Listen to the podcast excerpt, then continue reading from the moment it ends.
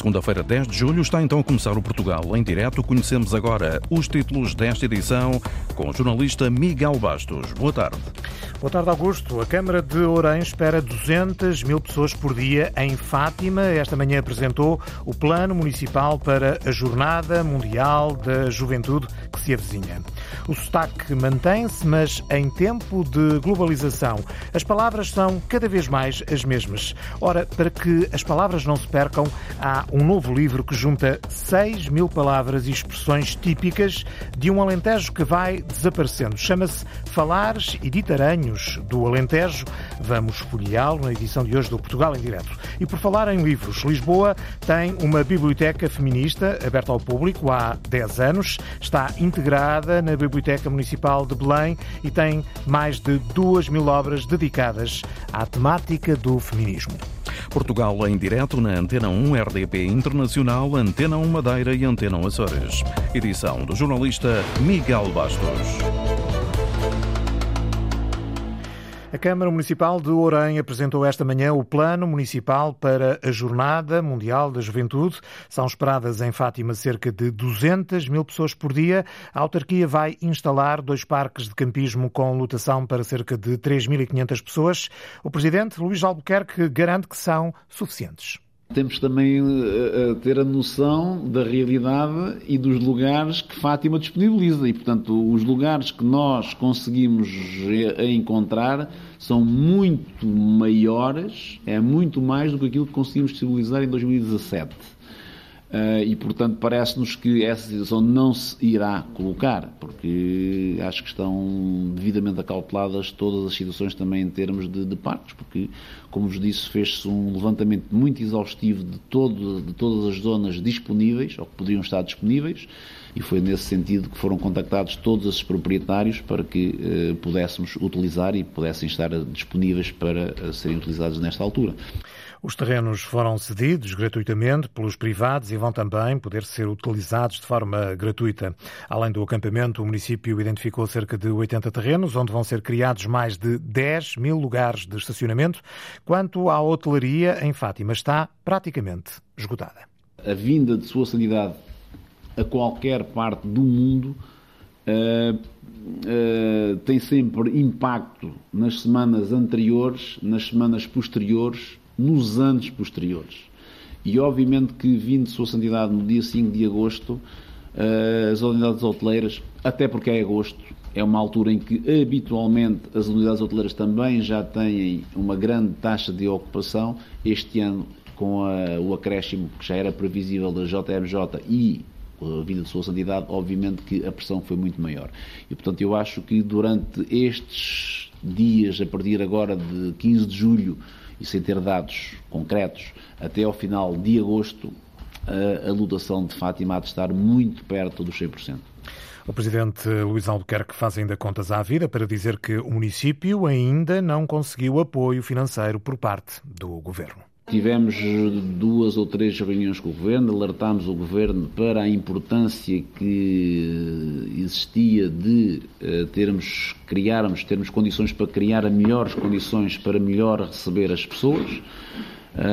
Infelizmente, e ao contrário do que aconteceu em 2017, onde na altura o Estado Central comparticipou em 950 mil euros, o município de Ourém para poder aqui fazer algumas intervenções que se entendessem interessantes e oportunas para melhor receber todos os milhões de residentes que também na altura aqui vieram. Infelizmente isso não aconteceu. Não temos ainda quantificado quanto é que isto nos vai custar, mas seguramente entre os 300 e os 500 mil euros, porque nos parece que fazia e faz sentido que possamos fazer este esforço para bem de todos nós, para bem de todos aqueles que nos visitam e para bem do nosso país. O apoio do Governo vai ser apenas para a Proteção Civil e a possibilidade de a Câmara Municipal de Ourém fazer contratos de ajuste direto, caso haja essa necessidade, algo que ainda não se verificou. A previsão é que cerca de 200 mil pessoas venham a Fátima por dia. O dia de maior pressão será, naturalmente, o dia da visita do Papa. O município criou também uma plataforma com a informação sobre os locais de estacionamento, acampamento, pontos pontos de apoio e horários de transportes públicos. A transição digital da indústria metalomecânica e do setor automóvel da região de Entre Douro e Vouga está muito aquém daquilo que é o desejado. A região tem cerca de 2 setores muito inovadores, dos mais inovadores da indústria nacional, mas um estudo conhecido hoje e feito pelo Instituto de Engenharia de Sistemas e Computadores revela que o tecido empresarial está mesmo assim aquém do desejado no que toca à transição para a chamada 4ª Revolução Industrial, com o recurso à inteligência artificial, à robótica ou à chamada internet das coisas.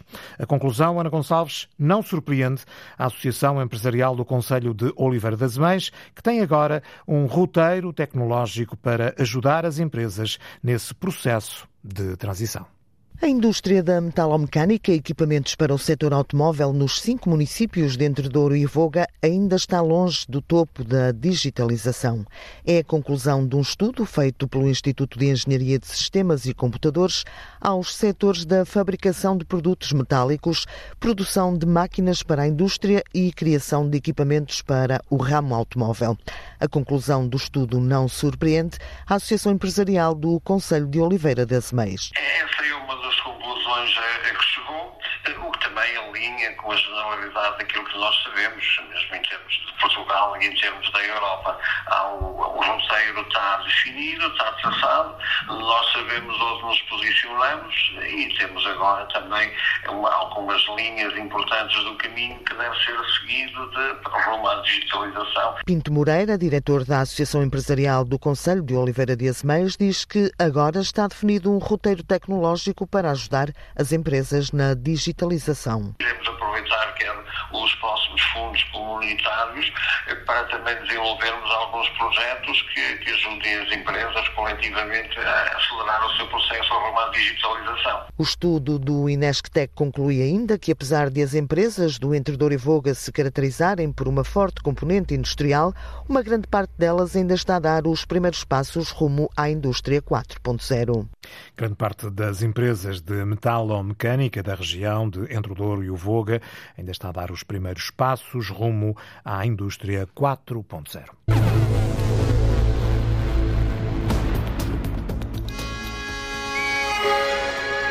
A rubrica Os Nossos Animais Selvagens está em Colocal no dia de hoje, Luís Henrique Pereira.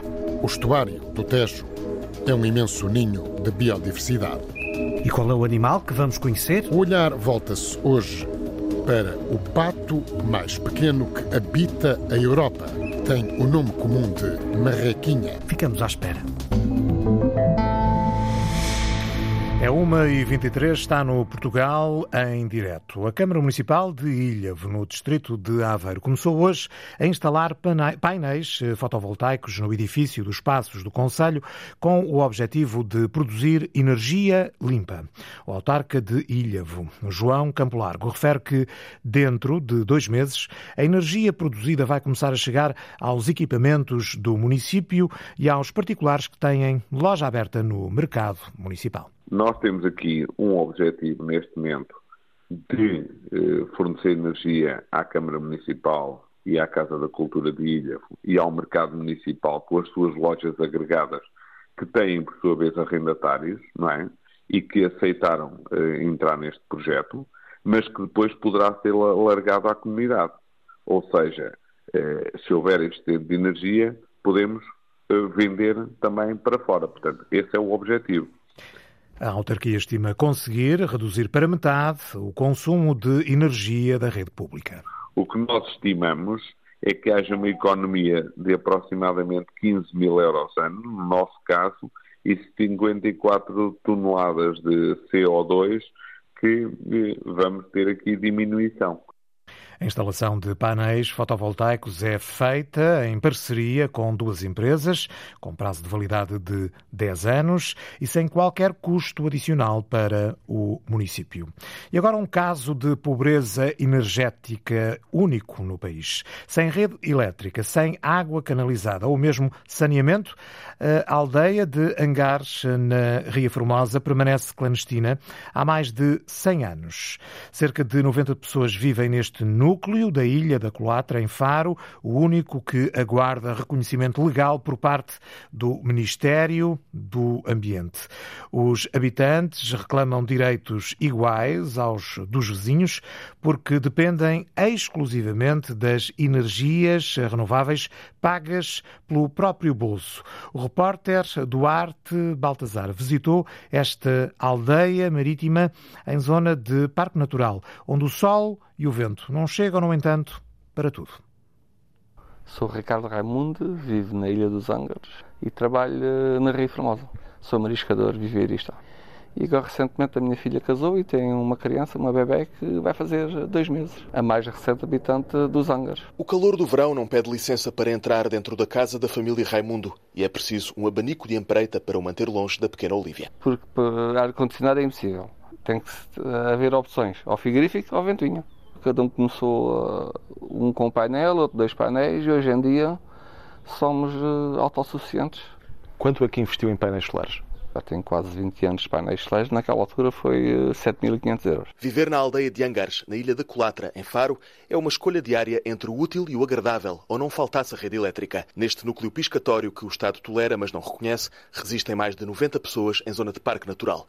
Aprenderam à força o que é ser sustentável, mesmo antes de ouvirem a palavra. Aqui não há abastecimento público de quase nada. Em termos muito gerais, nós podemos dizer que este núcleo atualmente tem cerca de 90% das suas habitações com painéis fotovoltaicos. Em dias em que nós temos poucas horas de sol, ou sol inexistente, como acontece muitas vezes no inverno, a única energia que as pessoas têm disponível é aquelas que são armazenadas nas baterias.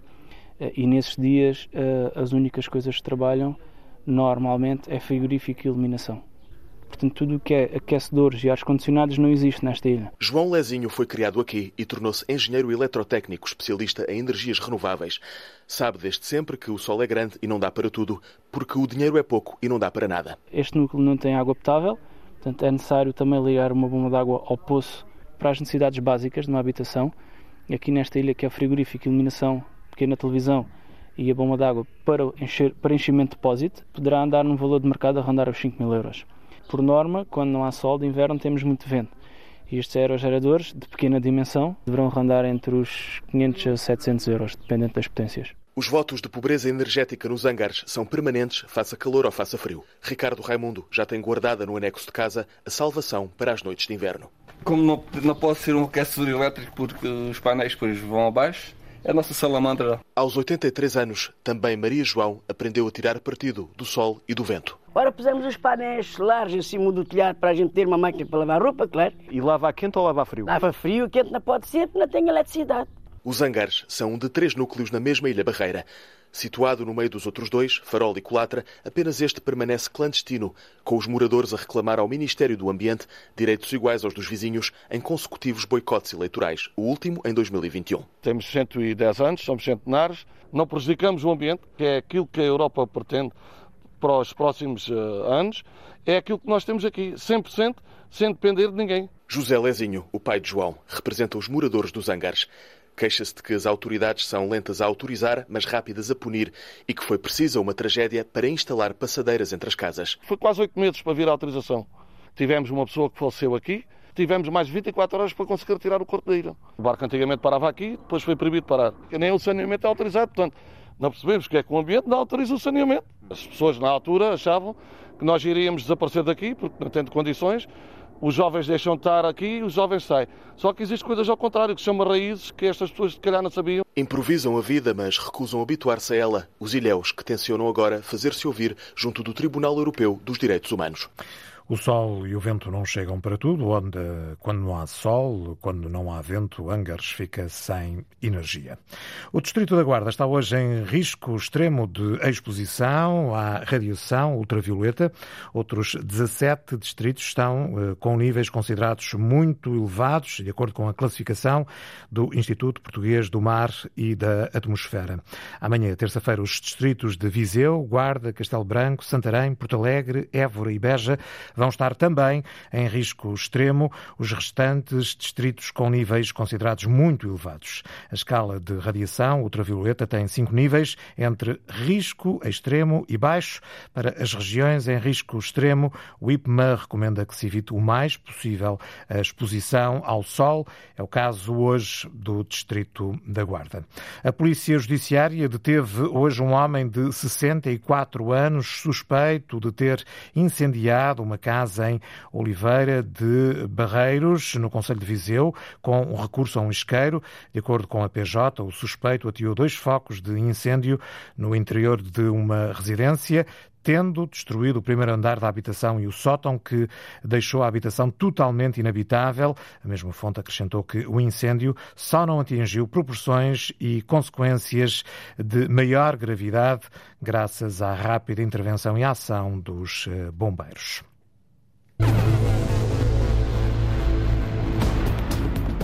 Primeiro, estranha-se. Olha, deixa hoje que ele está muito caído. Depois, entranha-se. É estar amuado. Não ter disposição de dizer nada. É uma de 6.000 palavras e expressões do Alentejo do passado que estão reunidas num livro. É ficar aqui digamos que um capítulo de uma enciclopédia dos falares alentejanos. Há expressões muito curiosas, como vamos ouvir daqui em instantes. É 1h31. Hoje a rubrica Os Nossos Animais Selvagens viaja até ao estuário do Tejo. É um enorme ninho de biodiversidade. Alberga muitas espécies de aves, muitas delas aves aquáticas, e entre elas, Luís Henrique Pereira, podemos encontrar o pato mais pequeno que habita a Europa. É a marrequinha. No estuário do Tejo, é presença comum.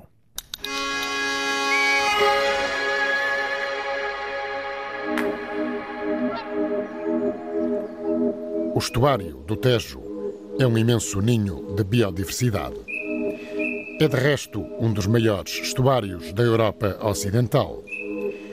É um imenso espelho de águas estuarinas, campos de vasas, sapal, salinas e terrenos agrícolas que são as conhecidas lesírias. A caminhada leva já umas horas.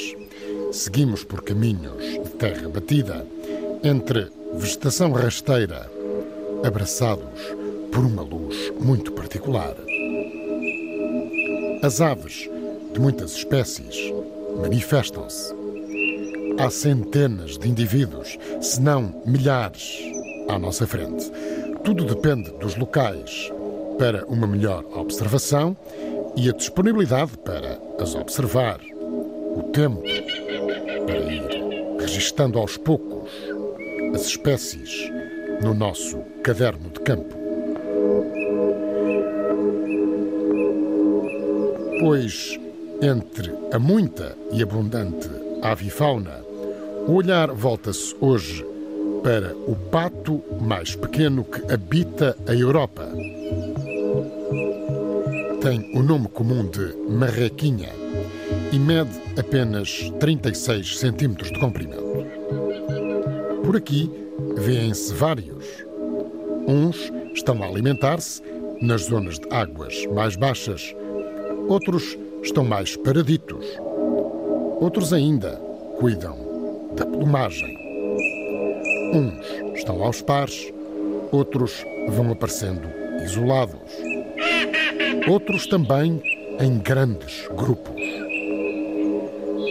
Nesta espécie de patinho bonito, o macho e a fêmea são muito diferentes. Chama-se a isto dimorfismo sexual. Ele tem um corpo acinzentado com uma lista branca horizontal. A cabeça avermelhada com uma mancha verde à volta dos olhos. O bico é preto. Há uma ligeira cor verde, muito garrida, no lateral das asas. Na parte de trás, junto à cauda, há uma espécie de pintura em forma de triângulo de cor amarelada, muito bonita. A fêmea, mesmo ao lado, é mais pardacenta. O bico é acastanhado, com uma marca alaranjada na parte inferiores. De resto, a plumagem é muito parecida com as fêmeas dos patos reais. Passeiam-se por aqui muitas marrequinhas. Alimentam-se, descansam, mas não nidificam. Esta é uma ave migradora. Pode ser avistada no nosso país quase sempre de setembro a março. Costumam unir-se em bandos que às vezes juntam centenas de indivíduos. É então o que conseguimos testemunhar um pouco mais à frente, na nossa caminhada estuário dentro. Esta espécie nidifica em latitudes boreais, desde a Islândia, passando pela Escócia, até à Escandinávia, Finlândia, Polónia e Rússia.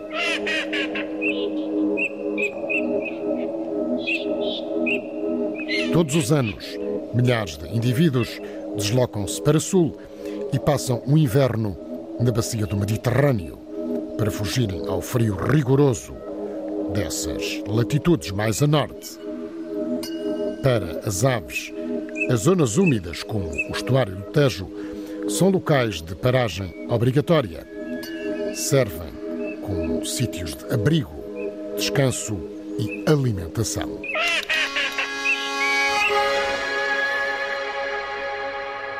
A marrequinha. Os nossos animais selvagens é uma rubrica de Luís Henrique Pereira, com sonoplastia e pós-produção áudio de Edgar Barbosa, Rui Fonseca, Rui Coelho e Cláudio Calado, uma rubrica que pode ouvir também a qualquer hora na RTP Play.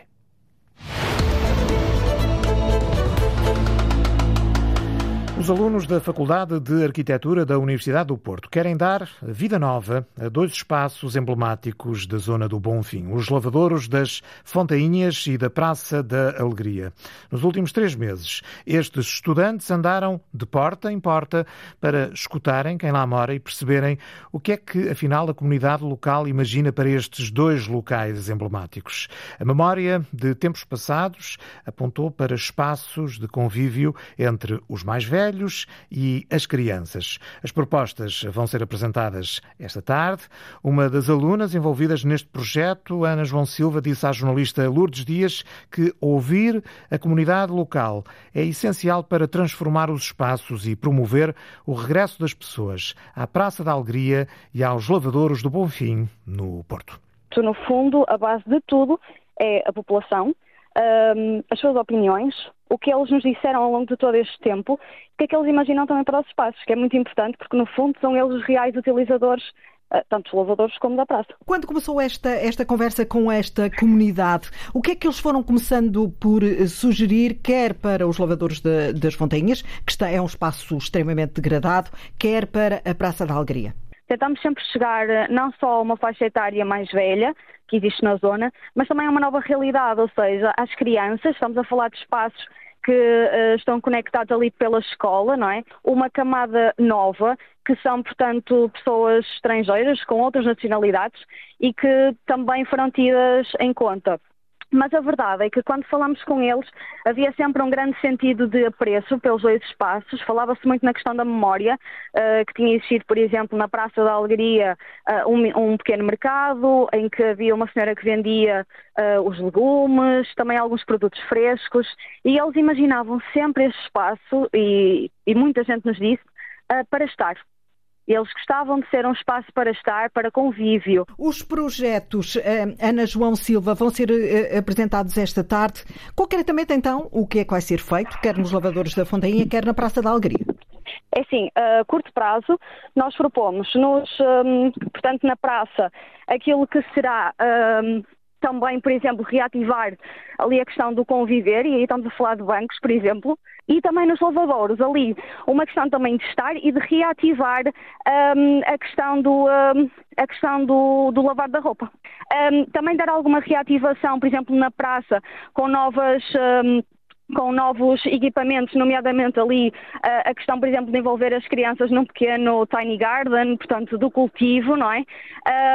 E nos lavadouros, a questão do lavar da roupa continua a estar sobre a mesa.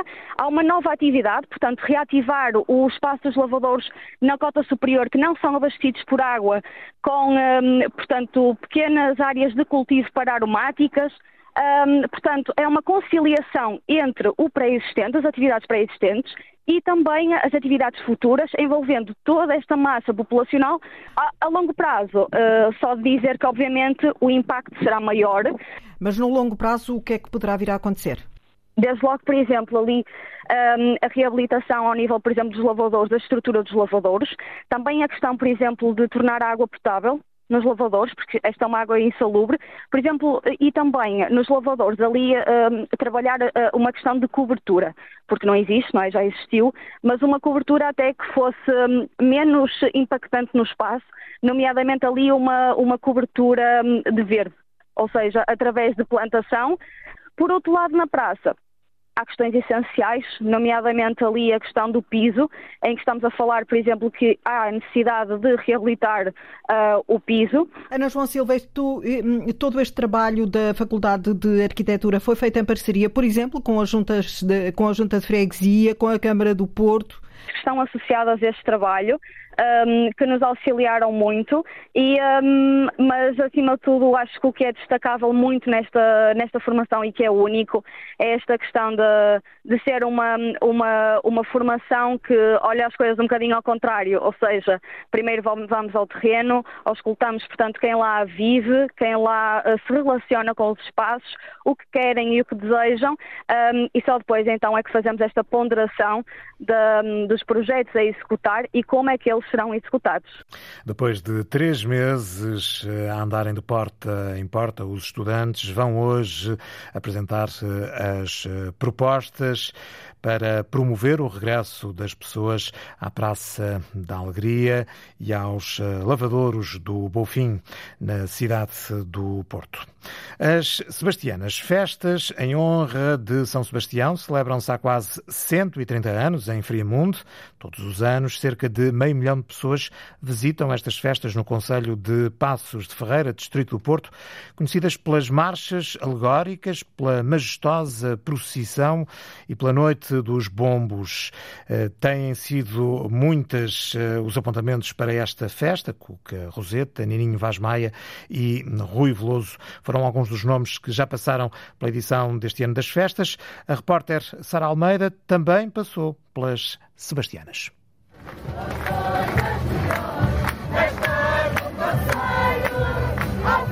Começou apenas como uma festa religiosa em honra de São Sebastião e rapidamente se tornou num marco importante para o concelho. Há concertos, fogo de artifício, marchas alegóricas, bombos, no fundo, muita animação. As Sebastianas estão quase a fazer 130 anos, como nos diz José Luís Neves, membro da organização. As Sebastianas são festejadas há mais de 128 anos. A origem remonta aos tempos da peste, em que a população de Freamunde prometeu ao mártir de São Sebastião que se os protegesse da fome, da peste, que lhes ia prestar um tributo. E desde essa altura que as Sebastianas acontecem quase de forma ininterrupta. Vamos excluir aqui o período da guerra e da pandemia com o Covid. De resto, foi sempre celebrada a festa em honra do mártir de São Sebastião. A majestosa procissão é um dos destaques das Sebastianas. Corre todos os domingos de festa e esta majestosa procissão estende-se por mais de 2,5 km pelas ruas da cidade de Freamunde, sendo que a própria decoração das ruas resulta de um processo em que as fitas, que são o desperdício da indústria do mobiliário, são pintadas por nós nas nossas oficinas, são disponibilizadas à comunidade de Freamunde e depois a comunidade de Freamunde, com os moldes que nós fornecemos, vão enfeitar as ruas. Mas há quem prefira a noite dos bombos, como é o caso de Maria Clarice. Eu gosto da noite dos bombos, acho que também é uma atração boa. As Sebastianas atraem também os mais pequenos. Daqui a bocado já vou gostar mais, quando tiveres diversões. Pelo meio das ruas de Freamunde encontramos Vitorino Ribeiro junto à Capela de São Francisco. É o organizador mais antigo das Sebastianas. Participei 34 anos na execução dos carros alegóricos, 9 anos na comissão auxiliar e na comissão executiva, de onde foi em 59, há 64 anos. De volta à praça principal, há ainda tempo para saborear alguns petiscos. Vou comer caldo verde e um porquinho, aqui, umas sobrinhas de porquinho. De acordo com a organização, uma das partes mais importantes desta festa é a participação de todos os freamundenses. E esta festa é para o povo, porque o povo envolve-se, o povo apoia e realmente as festas sebastianas aqui em Freamunde são um elo de ligação de todos os freamundenses. No ano passado, as sebastianas atraíram cerca de 500 mil visitantes durante os 7 dias de festa. Este ano espera-se que ultrapasse este número.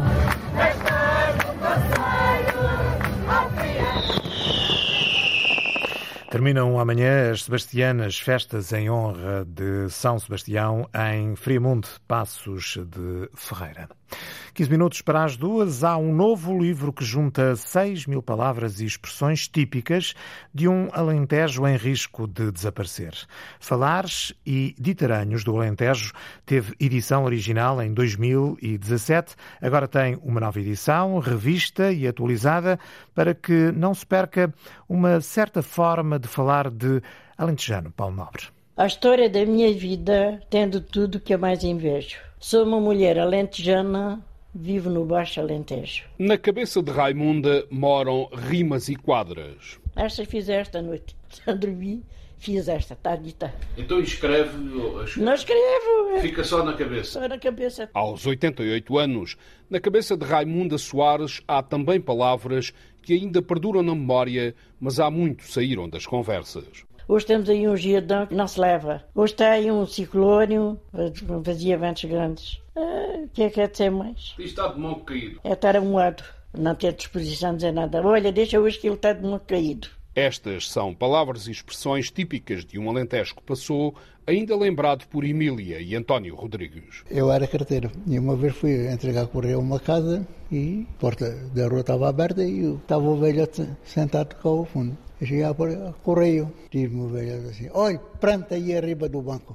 Aí pôr o correio em cima do banco, olha, planta aí arriba do banco. Depois era o vento, fazia aquele remoinho e depois levantava aquele pó. A gente chamava um espojinho, olha, vem um espojinho. Muitas expressões perderam sentido ou caíram no esquecimento. Emília tem uma explicação para isso. As pessoas não iam à escola, então certas palavras não sabiam. Para que perdure na memória o linguajar que faz parte da história do povo alentejano, Luís Miguel Ricardo anda há 12 anos a compilar palavras, agora impressas em livro. São palavras que continuam a ser utilizadas, sobretudo nos lugares mais recônditos do Alentejo, nas aldeias, nas vilas mais escondidas, onde as pessoas continuam a fazer deste linguajar o linguajar do dia-a-dia, mas que tem os dias contados. Portanto, ou seja, as novas gerações não conhecem este vocabulário, portanto, nós falamos todos de uma maneira muito parecida, portanto, a globalização tem esse efeito, e este conjunto de vocábulos que nós temos aqui, nas pessoas mais velhas, continuamos a encontrá-los, continuamos a, numa conversa diária, conseguimos caçar, entre aspas, um conjunto destes vocábulos e basicamente este é o conteúdo do livro. Originalmente editado em 2017, tem agora edição, revista e atualizada. Há cerca de 6.000 palavras, é o que nós temos aqui, mas há muitas mais. E fica aqui um verdadeiro dicionário da Alentejo. Esse é o objetivo. É ficar aqui digamos que um capítulo de uma enciclopédia dos falares alentejanos, porque há mais e esta obra há de ainda ter mais sequência. Falares e Ditaranhos do Alentejo fixa um modo de falar para que se não perca uma certa identidade do ser alentejano, diz Luís Miguel Ricardo. O sotaque mantém-se, mas o vocabulário perde-se. As pessoas continuam, algumas, a falar, por exemplo, assim, a cantar, mas o vocabulário que utilizam é o vocabulário que todos usamos, que utilizamos em Beja, em Évora, em Portalegre, em Lisboa, no Porto, porque as palavras são... Ou seja, nós vemos os mesmos conteúdos na televisão, assistimos às mesmas peças de cinema, vestimos as mesmas coisas, ou seja, no fundo estamos na era da globalização. E agora voltamos a Raimunda. Sabe o que é tem avondo? Já que chega. O mundo cantar faz a boca torta. Olha, isto é até ver os ditados. O mundo falar faz a boca torta. Para que a boca não se entorte, tem a avondo esta história, ainda assim não se torne num paleio sem piléria que começa a moer as pessoas, que é como quem diz, chega de conversa.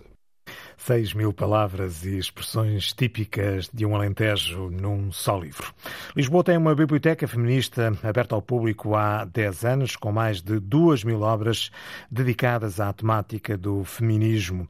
Esta biblioteca especializada, Ana de Castro Osório, está integrada na Biblioteca Municipal de Belém e assinala este ano uma década de existência. É o resultado da doação de Maria Antónia Paula e de outras 4 fundadoras, como nos conta a repórter Arlinda Brandão. A Biblioteca Feminista Ana de Castro Osório está a comemorar 10 anos, fica numa sala que faz parte da Biblioteca Municipal de Belém. A Ana de Castro Osório foi, de facto, uma figura muito, muito importante e, digamos que trouxe para uma discussão mais aberta a questão da igualdade de género, não é? Filipa Barros, coordenadora da Biblioteca de Belém. Esta homenagem é muito, muito merecida. Ainda há pouco estávamos a ler o início de um título dela que se chama As Mulheres Portuguesas e se forem ler a primeira página é impressionantemente atual. Fala do estereótipo, por exemplo, da carga da palavra feminista. Estão aqui vários livros, algumas edições de 1920, de Ana Castro Osório, que deu o nome a esta biblioteca feminista, mas há outros livros que se destacam. As Novas Cartas Portuguesas é um dos livros que foi mais requisitado e mais consultado aqui. Onde é que está? Está aqui? Ele, neste momento não o temos aqui, porque precisamente foi emprestado. Podem levar para cá? Podem levar aqueles que estiverem em duplicado e em triplicado, que temos em alguns casos. Os livros que tiverem um teor mais patrimonial, que são livros, nós temos ali livros de 1758, por exemplo, o mais antigo, esses estão restritos, não é? Porque já têm esse valor patrimonial e não poderão ser requisitados para empréstimo domiciliar. Nesta biblioteca feminista estão cerca de 2.200 obras, vão chegando cada vez mais doações e procura-se fazer uma atualização permanente. São livros que estão dentro das temáticas das ciências sociais, sobretudo, mas também temos alguma ficção e dentro da ficção alguns romances, não é, que nos vão também retratando um bocadinho desta paisagem do pensamento feminista. Há um grande desafio de atualização, não é, de trazer as obras mais recentes que transmitem um bocadinho também a vibração dos feminismos contemporâneos ou mais contemporâneos. Isso seria fantástico e é por isso que nós estamos a lutar por essa atualização, nomeadamente também o feminismo negro, começarmos a crescer em todos os sentidos. Esta é uma das poucas bibliotecas feministas da Europa, em espaço público, que se inspirou na precursora francesa Bibliothèque Marguerite Duras. Fundada em 1931, a coleção da biblioteca é essencialmente o resultado da doação de Maria Antónia Paula e de outras 4 fundadoras, entre elas Ana Sara Brito. Um grupo de feministas, entre elas eu, mas a grande feminista portuguesa, que ainda é viva, felizmente, Maria Antónia Paula, sua colega e jornalista, reunimos-nos, estamos a conversar, reunimos-nos e dizer assim, se nós criássemos uma biblioteca feminista? Os primeiros livros foram doados pela Maria Antónia Paula, pela Inês Pedrosa, por mim, Ana Vicente teve depois o espólio todo dela. E começámos. E, portanto, o nosso objetivo está a ser atingido. Vem quem quiser visitar, vem quem quiser consultar, consulta os livros, quer seja a pessoa mais simples aqui do bairro ou a pessoa mais intelectualmente, mais exigente, uma investigadora que queira ler. Mas esta biblioteca é de consulta em geral. Através de um protocolo com a Câmara de Lisboa, a iniciativa foi acolhida há 10 anos na Biblioteca Municipal de Belém. A secretária de Estado da Igualdade e Migrações, Isabel Almeida Rodrigues, diz à Antena 1 que este é um bom exemplo do que gostava de ver acontecer noutras autarquias. A afirmação da importância do tema e essa assunção dessa importância pela própria autarquia local, que é importantíssima. Nós temos nas políticas de igualdade uma fortíssima declinação territorial das políticas e esta é também uma expressão disso. E a disponibilização ao público que se dirige à biblioteca de literatura especializada de um tema que, respeitando sobretudo a situação das mulheres, importa a todos e de uma construção que só se faz com todos. Eu diria, por isso, que daqui a 10 anos estaremos com certeza a celebrar a segunda década e expresso o desejo de que outras autarquias locais possam seguir o exemplo de Lisboa e conceder a mesma importância a um acervo que no caso de Lisboa tem já uma importante expressão. A Biblioteca Especializada Ana de Castro Osório, uma biblioteca feminista aberta ao público, integrada na Biblioteca Municipal de Belém, em Lisboa. E vão 10 anos com mais de 2.000 livros sobre a temática feminista em Belém. Este ano, 107 alunos concorreram ao concurso Luís Peter Claude, organizado pelo Conservatório Escola Profissional das Artes da Madeira. Houve também participações dos conservatórios de Ponta Delgada, nos Açores, e pela primeira vez de Coimbra. As provas decorreram ao longo da semana passada e terminaram com um espetáculo com os 24 alunos vencedores no Centro de Congressos da Madeira. A jornalista Lília Mata esteve nos bastidores e conversou com dois dos jovens madeirenses premiados.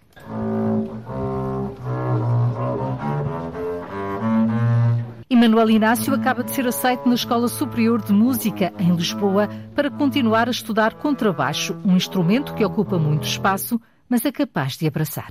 A sua versatilidade, porque é um instrumento que funciona extremamente bem no clássico e também no jazz, e também pelo seu som, eu considero que abraça quem está a ouvir. Por isso é que me fascina imenso. Emanuel Inácio quer abraçar uma carreira no jazz e sonha com um palco ali bem perto do Centro de Congressos. Parte da Catarina, no Funchal Jazz. Esse é um dos palcos que decididamente eu gostava de vir um dia a pisar com um projeto meu, talvez no futuro, quem sabe. O palco de sonho de Francisco Catanho, de 17 anos, é mais distante. O jovem quer ser apresentador de televisão e cantor lírico. Há um sítio, um local que eu adoraria atuar, que era em Nova Iorque. Para mim era espetacular. Mas porquê Nova Iorque? Porque acho que é um local que é o centro de tudo. Acho que aquilo é muita magia, muito talento, há muita coisa ali. As referências de Francisco Catanho são nomes bem conhecidos, alguns deles madeirenses. Eu acho que ser cantor lírico e hoje em dia ser um artista não é fácil para ninguém e as minhas maiores referências, sem dúvida, são os meus professores, a professora Carla, também o professor Alberto, tive durante um ano, o tenor Alberto Souza, e pelo mundo fora o Pavarotti, o André Bocelli, são para mim referências únicas. No palco do Centro de Congressos, Francisco Catanho cantou em alemão. Ich grolle nicht. Und wenn das Herz auch bricht, ewig verlorenes Lieb. Como parte do prémio, alguns dos alunos vencedores do concurso vão ter a oportunidade de tocar com a Orquestra Clássica da Madeira já na próxima temporada. Há escolas nos Açores que estão a ministrar o ensino da chamada viola da terra sem que a disciplina tenha sido homologada. A falta de certificação, que deveria ter sido feita ainda no governo anterior, foi agora conhecida na sequência da resposta do governo a um requerimento do PSD. A dúvida, Ricardo Freitas, reside em saber se os alunos que estiveram matriculados na disciplina podem ou não considerar-se devidamente certificados ou se vão acabar prejudicados neste processo. O programa do ensino da viola da terra nas escolas dos Açores, criado pelo anterior governo socialista, nunca chegou a ser homologado. A situação só agora foi conhecida na sequência da resposta do governo a um requerimento feito pela bancada do PSD na Assembleia Regional. O executivo de coligação admite que o programa desta nova disciplina criada na região devia ter sido certificado por uma comissão científica e que, após isso, deveria ter sido também homologado pelo responsável do governo em matéria de educação, algo que nunca veio, no entanto, a acontecer. O ensino da viola da terra foi criado em 2017 por iniciativa do governo do PS, mas a certificação da disciplina ficou por fazer. A Direção Regional da Educação já enviou, entretanto, um ofício à Agência Nacional para a Qualificação e Ensino Profissional para saber como resolve agora o problema. Na carta, o Executivo pergunta se, apesar desta falha, os alunos que até agora estiveram matriculados na disciplina da viola da terra podem considerar-se devidamente validados e certificados, ou se será necessária a publicação de um decreto regulamentar regional que dê cobertura a estes casos, de forma a evitar prejuízos para os formandos. A ver, vamos. Antes de fecharmos a edição de hoje do Portugal em Direto, a notícia do vereador do PS da Câmara de Matosinhos, que está acusado de usar uma viatura municipal em viagens pessoais, vai a julgamento. Numa nota divulgada na internet há pouco, a Procuradoria-Geral Regional do Porto refere que o Tribunal da Relação do Porto decidiu levar o arguido a julgamento. Está assim visto o país de leste a leste. O Portugal em Direto regressa amanhã, depois da uma. Termina aqui então Portugal em Direto. A edição foi do jornalista Miguel Bastos. Antena 1.